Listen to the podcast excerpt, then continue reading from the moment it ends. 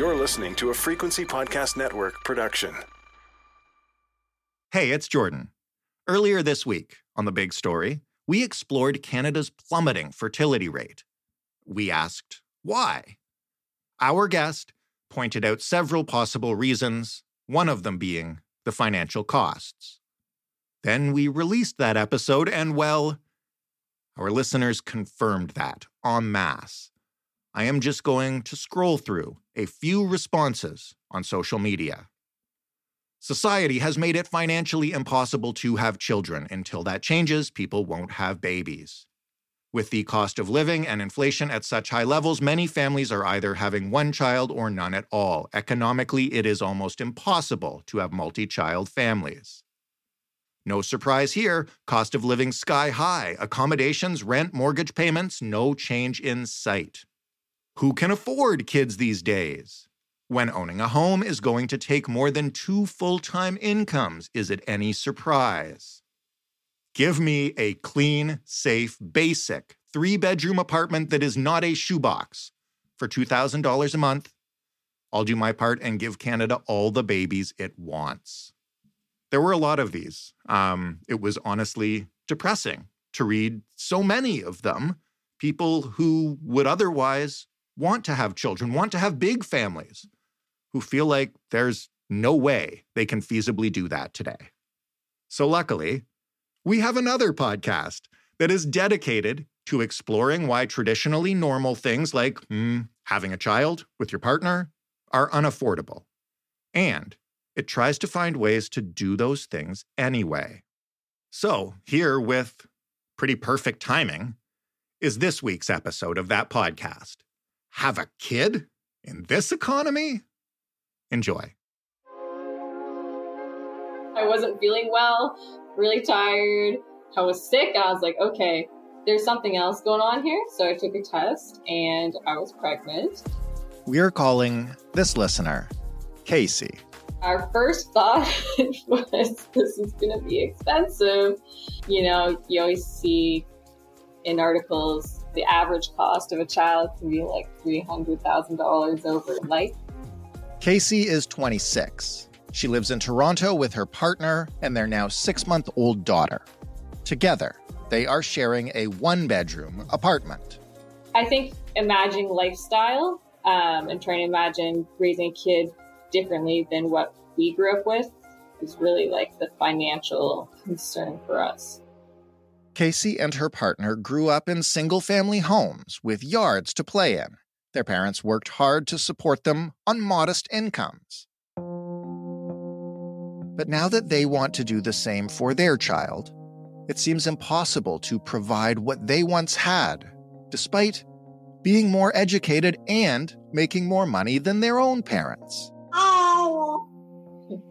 What do you think of that? Hmm? Kacey's currently on maternity leave so we reached her at home where, as you can hear, she's taking care of her daughter.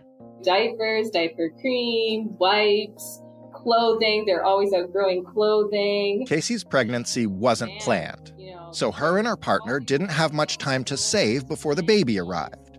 Um, now that the baby's here, there have been a lot of new household expenses. Really life saving to get the bandeau for the breast pump so you can use your hands. But, she uh, says, the biggest and most shocking expense is just childcare. As soon as I could hold a laptop, I started looking for daycares. I had to put a deposit down. You pay by the month. It's basically like rent. With all these new costs have come difficult conversations, never ending questions like, should they move out of the city and try making it work in a smaller town where housing is more affordable? Should they move in with relatives to help save for a down payment? Should Kacey go back to work after 12 months or continue taking care of the baby until childcare costs go down? Or if she does go back to work, how can she stay competitive in the workplace and still be a present mom? I'm looking into ways I can advance my career. I'm still pretty early in my career. There are some certificate programs I can take, but have to do a huge amount of saving beforehand. And I don't have a parent that could help me financially with something like that. I think it'll be harder to make future progress. For now, they've decided to stay in Toronto and make things work in the apartment. Yeah, I think we're not in the worst scenario, but from my childhood experience and you know, my partner's experience, and, I think we're doing a little better in some regards, but certainly quality of life and expectations are different now. What Kacey wants to know is how the heck do new parents afford a child in this economy?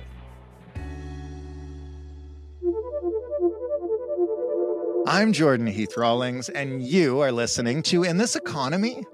It's a show where we help you understand the systems behind your money problems, and that includes everything from grocery bills to mortgage payments, buying a car, having a kid, and everything in between. In each episode, I talk to a listener who has a financial challenge and then an expert who can explain the factors behind that problem and who can offer ideas, solutions, pivots, no perfect fixes, but things you can do, even in this economy.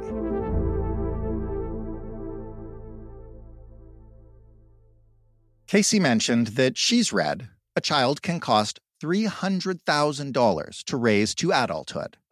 So we'll start there.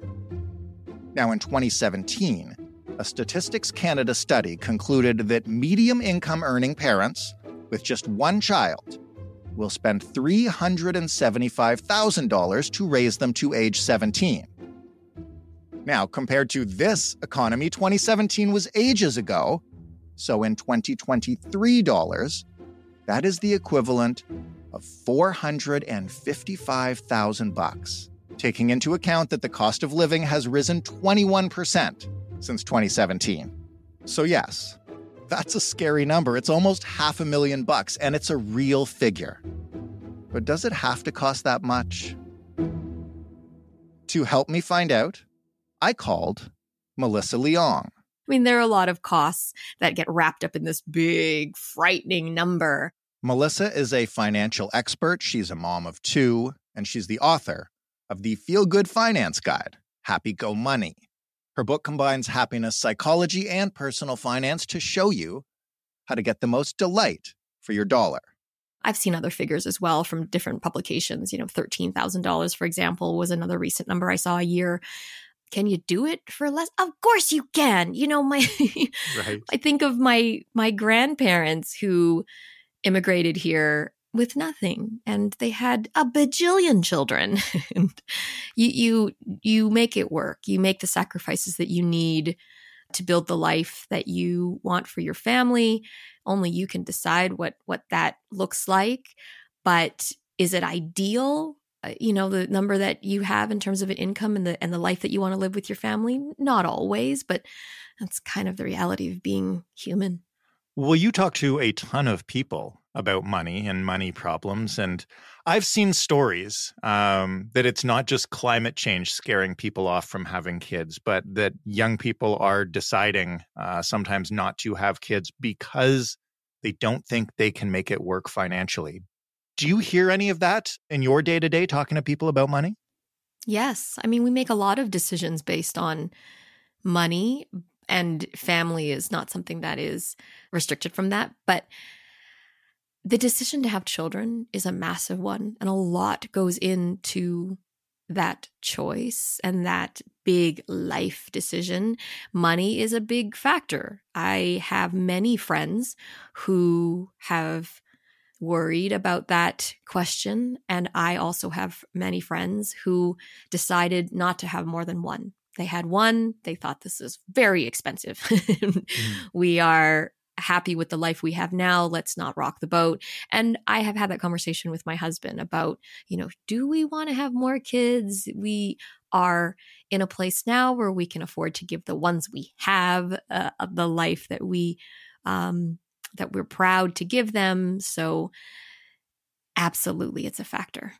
When you're talking to somebody about money and parenting, what do you tell them to do before uh, they embark on parenthood? What should they be doing to determine, first of all, uh, if they can afford to have a child, but also just if they're going to do it? how they can plan for it? When I was planning to have my first kid, I remember being really overwhelmed by all of the information on the internet. But what I found comfort in was the numbers. You can't hide from the numbers. You know, the, the numbers will give you a very clear picture of what's happening right now. So, getting extreme clarity on your financial situation right now. What is your current situation? You know, can you calculate your existing expenses, your housing bills, your debt? Where is your money going right now? Hmm. And then getting an idea of do you have a surplus?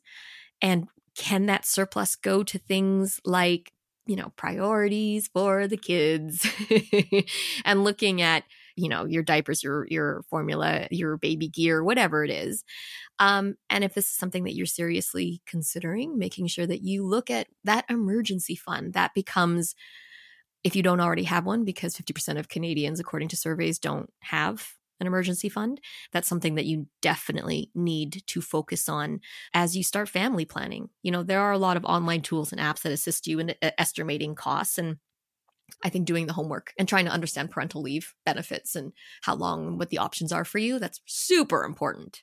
How do you prepare for parental leave in terms of budgeting? Because uh, our listener, for instance, uh, Kacey, is on parental leave right now and has had her income cut a bit and is really kind of struggling with that transition from a full time salary to a percentage of that.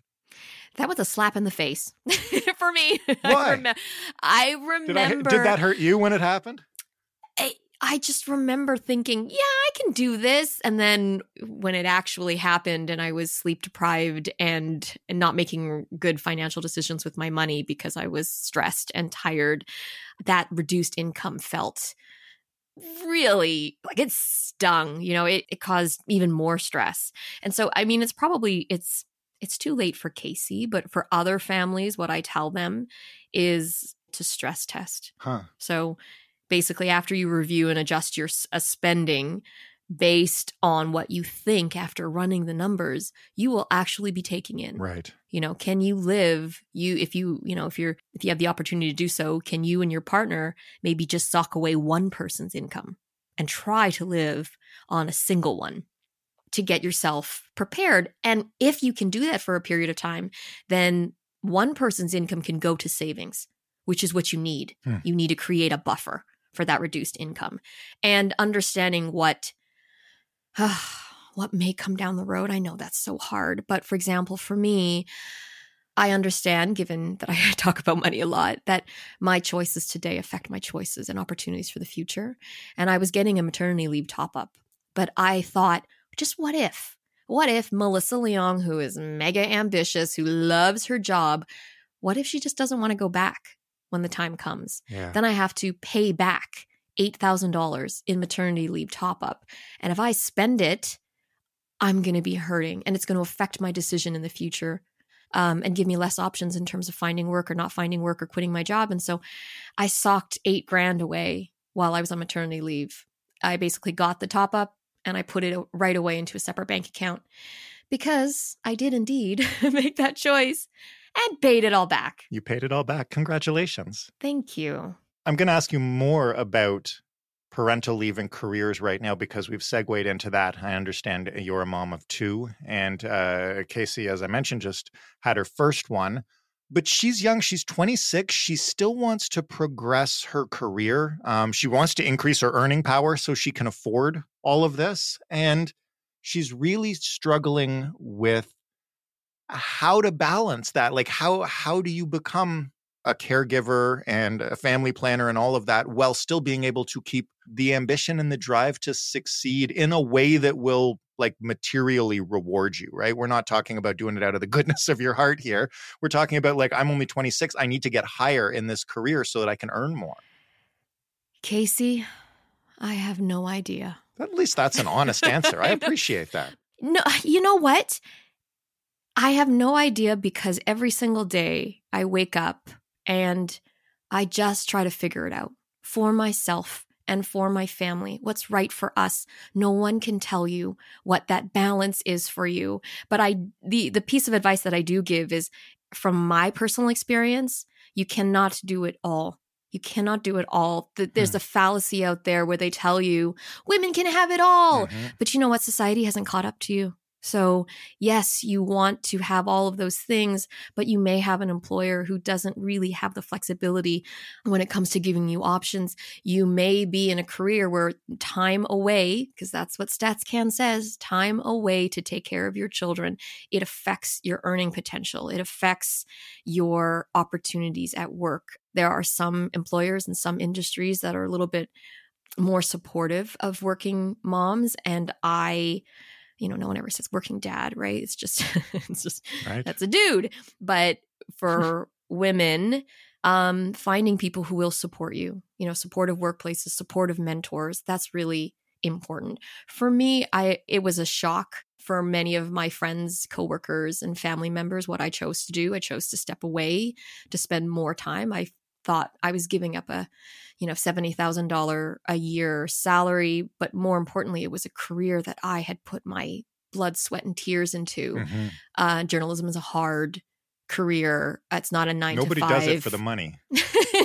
no. But if you build a career that you're proud of, you think, am I going to walk away for this? But I was buying thousands of hours with my children. And what I learned was I found a way. I found a way. I was motivated by something different, something very powerful, building a life for me and my kids on my own terms. What I have now with what I've, you know, the people that I've chosen to work with along the way and the career that I have built today, what it gives me is flexibility. And that is gold. To me, that is more important than anything. I have the ability to use my time as I choose. And that's what I want. Is this for everybody? You know, is entrepreneurship for everyone? No, but this is you and your life. And life is about seasons. And you have a season of working your butt off, and you can have a season of stepping back Hmm. and working your butt off in another way because you're still working when you're at home. it's, Right. it's just unpaid. That was an excellent answer to a fairly existential question that I asked you. So now I'm going to ask you some very practical ones. And this is something Kacey mentioned. She mentioned seeing everything now uh, in terms of costs, as in how many uh, boxes of diapers that would be. I remember uh, in those early days of parenthood as well, you're so desperate for everything to go well. You're so desperate to get some sleep. And you're being told that any number of things will make your baby's life better, will make your baby fall asleep sooner, will give you a better bond with your baby, or give your baby a head start with this toy. There's a whole industry out there like preying on that feeling. How do you decide what you need to buy for your child and what you don't need to buy? When I first had Jet, my my oldest, I remember not knowing what to do and what I would need, and I downloaded a list off the internet of what I needed, and then I sent that list to a bunch of my friends, asking them what they thought and to give me their lists. Hmm. And I vividly remember getting my best friend's list. Carrie, I love you, but your list was ridiculous. it was, I'm not going to swear, but it was such BS. The super duper extra expensive sleep sack. It was like the most expensive stroller, this weird oscillating seat thing that looked like an alien pod that's supposed to lull your kid into this uh, calm Right. state. The Ferrari of strollers. Absolutely. That was important to her, but not necessarily important to me. And so I had to really get a lot of second opinions. I basically found lists and I cross referenced them with lists from my most practical, frugal friends. And I just realized that my my personality and my values when it comes to stuff is very different than maybe other people's. Of course, I get caught up with mommy influencer, um, this infinite scroll of things that they say we need to get, but um, I regret it. That was my next question, which is what did you buy that that you regret that you would advise, you know, parents to be like, don't get sucked down that one.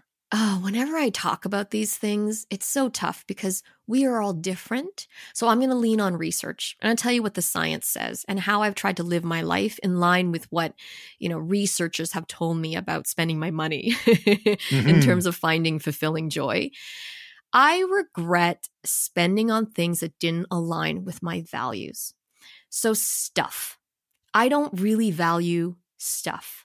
I bought a crib, the babies never slept in it. Hmm. Every single toy that I bought my kids Guess what? I regret it. The furniture, any kind of furniture that is little, I regret it. Hmm. The decor, anything that's for tiny baby, regret it because it was so temporary. And there's this thing that happens in psychology, neuroeconomists explain that, especially when you've got like high pressure situations like having a kid, you have present bias. You're stressed, and present bias means you're going to think that this part of your life or this thing that's happening is going to last forever. yeah Um, and that's just not the case, especially with little ones. So leaning back on what, my, what I value, I value memories and experiences. So all the money that I spent on creating memories for my kids, like stuff that we did together, family vacations, I don't regret that. Love it. Happy. Glad I spent the money on that. Keepsakes, things that I could remember, like their little tiny handprint and just Mm. stuff that would help me experience that joy again. Still an experience like when they painted something and I put it on my wall in a frame. Never regret that.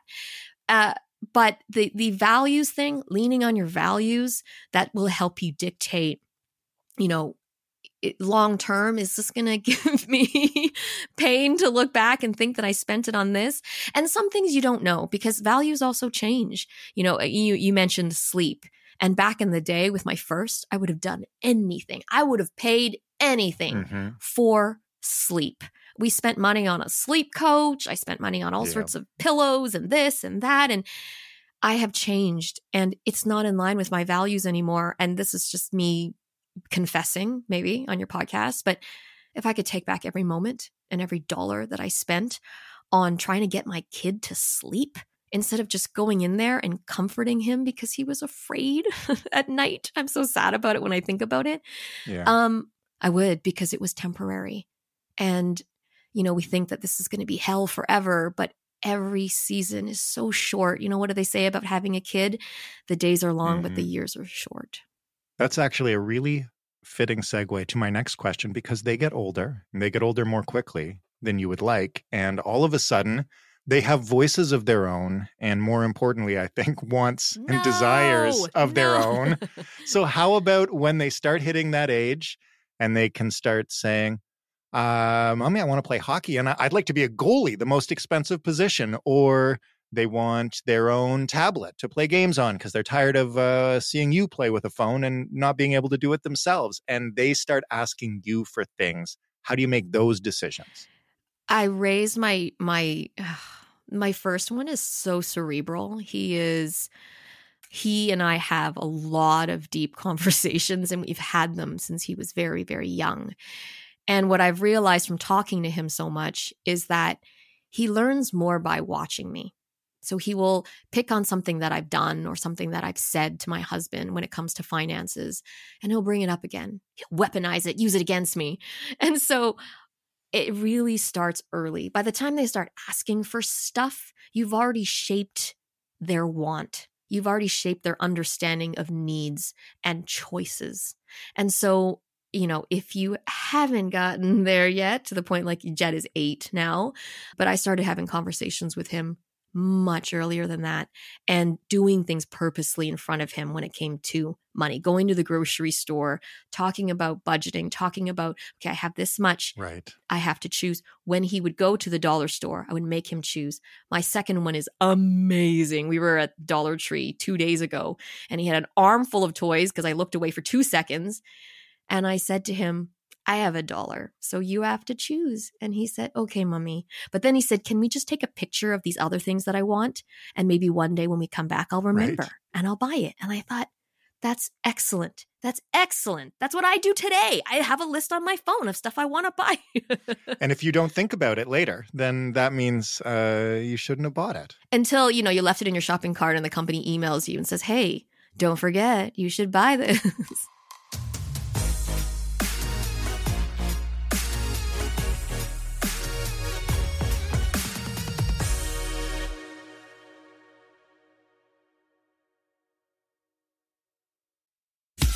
My name is John Cullen, and I want to tell you a story. It's a story about a scandal, broken relationships, gossip, rumors, money, corporate rivalry, and curling. It's the story of Broomgate, how a single broom, yes, a broom, turned friends into foes and almost killed the 500 year old sport of curling. It was a year I'd like to forget. Broomgate, available now. A little later on, um, presumably, those smart kids are going to go off to university. And I mention university not just to talk about RESPs, but also to ask you how you balance. So you're constantly facing all these in the moment pressures to spend that you just mentioned. And you're being told, well, they're going to go up and they're going to go to college. You better start saving up now. Um, mm. How do you balance that? And how do you exist with not feeling like you're either shortchanging their present or their future? I don't know. I feel like that every day. I feel like I am. Uh, yeah, fair enough. I'm doing something today that. Oh, am I doing enough? It's the mom guilt, right? It's the parental guilt. You feel that I am I teaching them everything they need to know? Am I preparing them for the world? And I do tell, especially women nowadays, more and more, that you need to prioritize yourself. The world tells mm. you that you're not doing enough. The world tells you that you're not being a good enough parent. And at the end of the day, you all you have to do is try. And if you think about your own parents, you know, I, I, so many of my friends, um, you know, they're the children of immigrants, people who came here and gave everything to their children. But now the children have to look after them. So, what you want is you want to prioritize yourself that your kids never have to worry about you. You put your own oxygen mask on first before helping others, right? right. So, when it comes to prioritizing your savings goals, that's from first of all emergency fund because it does help your family, um, debt repayment because that does help your family. Then, at you know, retirement, your retirement, and then maybe simultaneously or after that, education if that is important to you, so that you can get that free money from the government by opening an RESP. A quick sidebar right here. The free money Melissa's talking about it comes when you open up a registered education savings plan for your child and start contributing. The government then matches a percentage of your contributions through what's called the Canada Education Savings Grant, up to a lifetime maximum of $7,200. What about childcare? I imagine this is a question uh, you get a lot from parents here in Toronto. I know it can cost anywhere from 1,500 to $2,000 or more a month. I know there is a $10 daycare program. I also know that's not everywhere and it can be tough to get. Explain uh, how to navigate that for parents. That was one of the reasons why I decided actually not to go back into the office. Um, and a lot of parents are stuck in that situation where they have to do very early research on local daycare options and costs before they're even pregnant because i remember back in the day the waiting lists were crazy and trying to find places that were um, affordable uh, places that would have great deals for example. So there were some co-ops that would would uh, reduce your fees for example if you came in and volunteered once a week. Hmm. so there were some alternative childcare arra- arrangements that were out there for people. This is when i was doing family planning and looking. You know we looked at everything. We looked at okay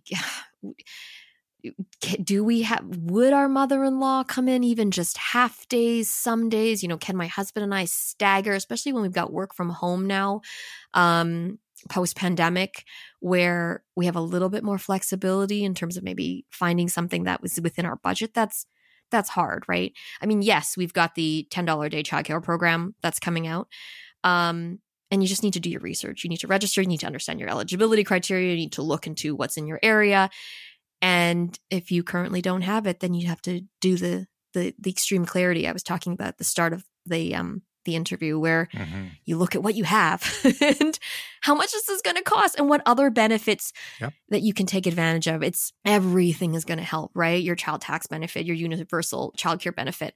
Um, you know, even pro you've got provincial programs for additional support. All of these things, you have to do the homework. If parents are interested in learning more about the programs that are out there, I would suggest that they visit their local government websites. So your your local province, um, the government of Canada's campaign, they're putting out a lot of information about their federal childcare initiative, and they'll have more information online. The last thing I want to ask you, and I think it might be uh, perhaps the most important thing in terms of a mindset uh, between finances and parenting, is you know, one of the the things that keeps coming up, and you mentioned it uh, in terms of immigration, is we want to give our kids a better life than we had, or at the very least, the same standard that we grew up with. And Kacey mentioned to us she's raising a kid in an apartment. She can't afford a house. Nobody can afford a house. And she thinks about when she was a kid and you know she had a backyard and a lot of outdoor play and all that kind of stuff and it can feel like you're not giving your kids even what you had because it's so tough right now. How do you navigate that? And you know how do how does our understanding of what it means to be a parent or a family need to change to accommodate just the reality of this economy? This is a tough question because it's multifaceted. There are numbers research that supports the idea that obviously children who grew up in tough economical situations, in poverty, that um, has a lot of implications for their well-being, for their mental health, for their physical health, for for their academic health, many many things.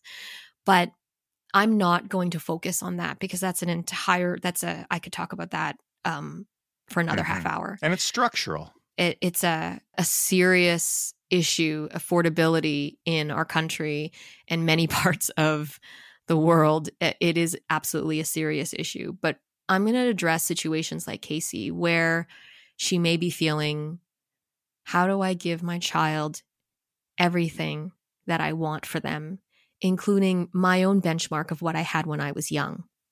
And every single time I talk to my friends, my family, my coworker, when we talk about the things that we want for our children, yes, you want to give them the absolute best.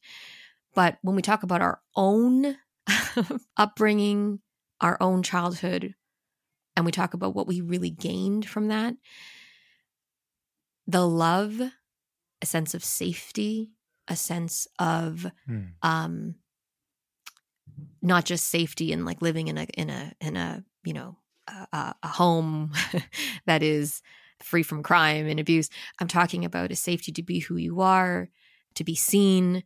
Those things have nothing to do with money. And this is when I say I always talk about when it comes to finances, you tell yourself a story, you have a script from your own childhood, but that script doesn't need to be the script that you raise your children with. And so, leaning back hmm. on your values, the things that you think are most important, um, encouraging financial literacy in children. You want to pass on generational wealth. There are other ways to do that aside from handing them a property. You know, teaching them about money in a healthy, um, empowering way that can absolutely be helping when it comes to their wealth in the future and teaching them the things that you value that are outside of dollars and cents. And so over the holiday season, my children and I, we decided to, we were going to de- deliver um, presents for a charity to children uh, in underprivileged neighborhoods because that is something that I think is important. It has nothing to do with mm-hmm. um, me giving them everything that they necessarily need, but it, my, I'm passing on to them the things that I, that make me feel wealthy.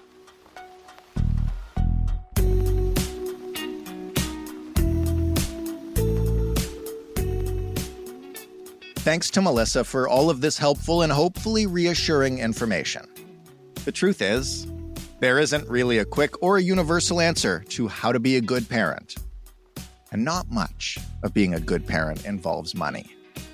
But here are three things that we hope you take away from this conversation. First, align your spending with your values. If you're on a fixed income, you can't have it all, I'm sorry. That is the truth. But what you do have is the power to decide what you spend your money on. So ask yourself what can I buy today that is going to make me feel good later? When your spending aligns with your values, that's kind of like buying happiness. Second, you have to ditch the guilt. Put your own oxygen mask on first by creating an emergency fund, by paying off debt, and by saving for retirement. Worry less about what you can't buy your kids and instead focus on creating a safe and loving home environment for your family. Because that really is what matters most, and hopefully that's what they'll remember when they're older. Finally, number three, I have homework for you. You need to do research on what benefits are available to you. As Melissa mentioned, government websites have great information about what is available, who qualifies, and how to apply. If there's a specific benefit you think needs more explanation, please reach out and maybe we will cover it on a future episode. As you should know by now, we are always looking to listeners for the next guest, for the next topic, for whatever, and you can email us at hello at itepod.ca and you can call us and leave a voicemail at 416 935 5935. Thank you so much for listening. This show has been off to a terrific start, mostly because you folks actually tune in. So we would very much like your continued support and your word of mouth, which is the most valuable way of getting a podcast out into the public. So if you like it, tell your friends, tell your family, share it with your kids if you're trying to afford them. You can find us on social media on Instagram and TikTok at In This Economy Pod. And of course, in every single podcast player. You better rate, review, like, follow, subscribe, whatever it is they tell you to do. I am your host and executive producer, Jordan Heath Rawlings. This episode was written and produced by Stephanie Phillips. The sound design was done by Robin Edgar. Mary Jubrin is our digital editor. Diana Kay is our manager of business development. And all together, we're the Frequency Podcast Network, and we'll talk to you next week on In This Economy.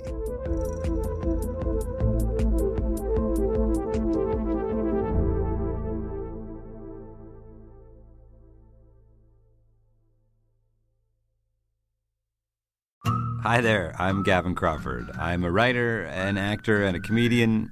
And for the last eight or nine years, I have been navigating life with my mother's increasing dementia. Has it been sad? Yeah. Has it been funny? Also, yeah. That's what my brand new podcast series, Let's Not Be Kidding, is about. It's the true story of my life as a comedian, my mom, and dementia. Let's Not Be Kidding. With me, Gavin Crawford a new seven part series from CBC Podcasts, available now.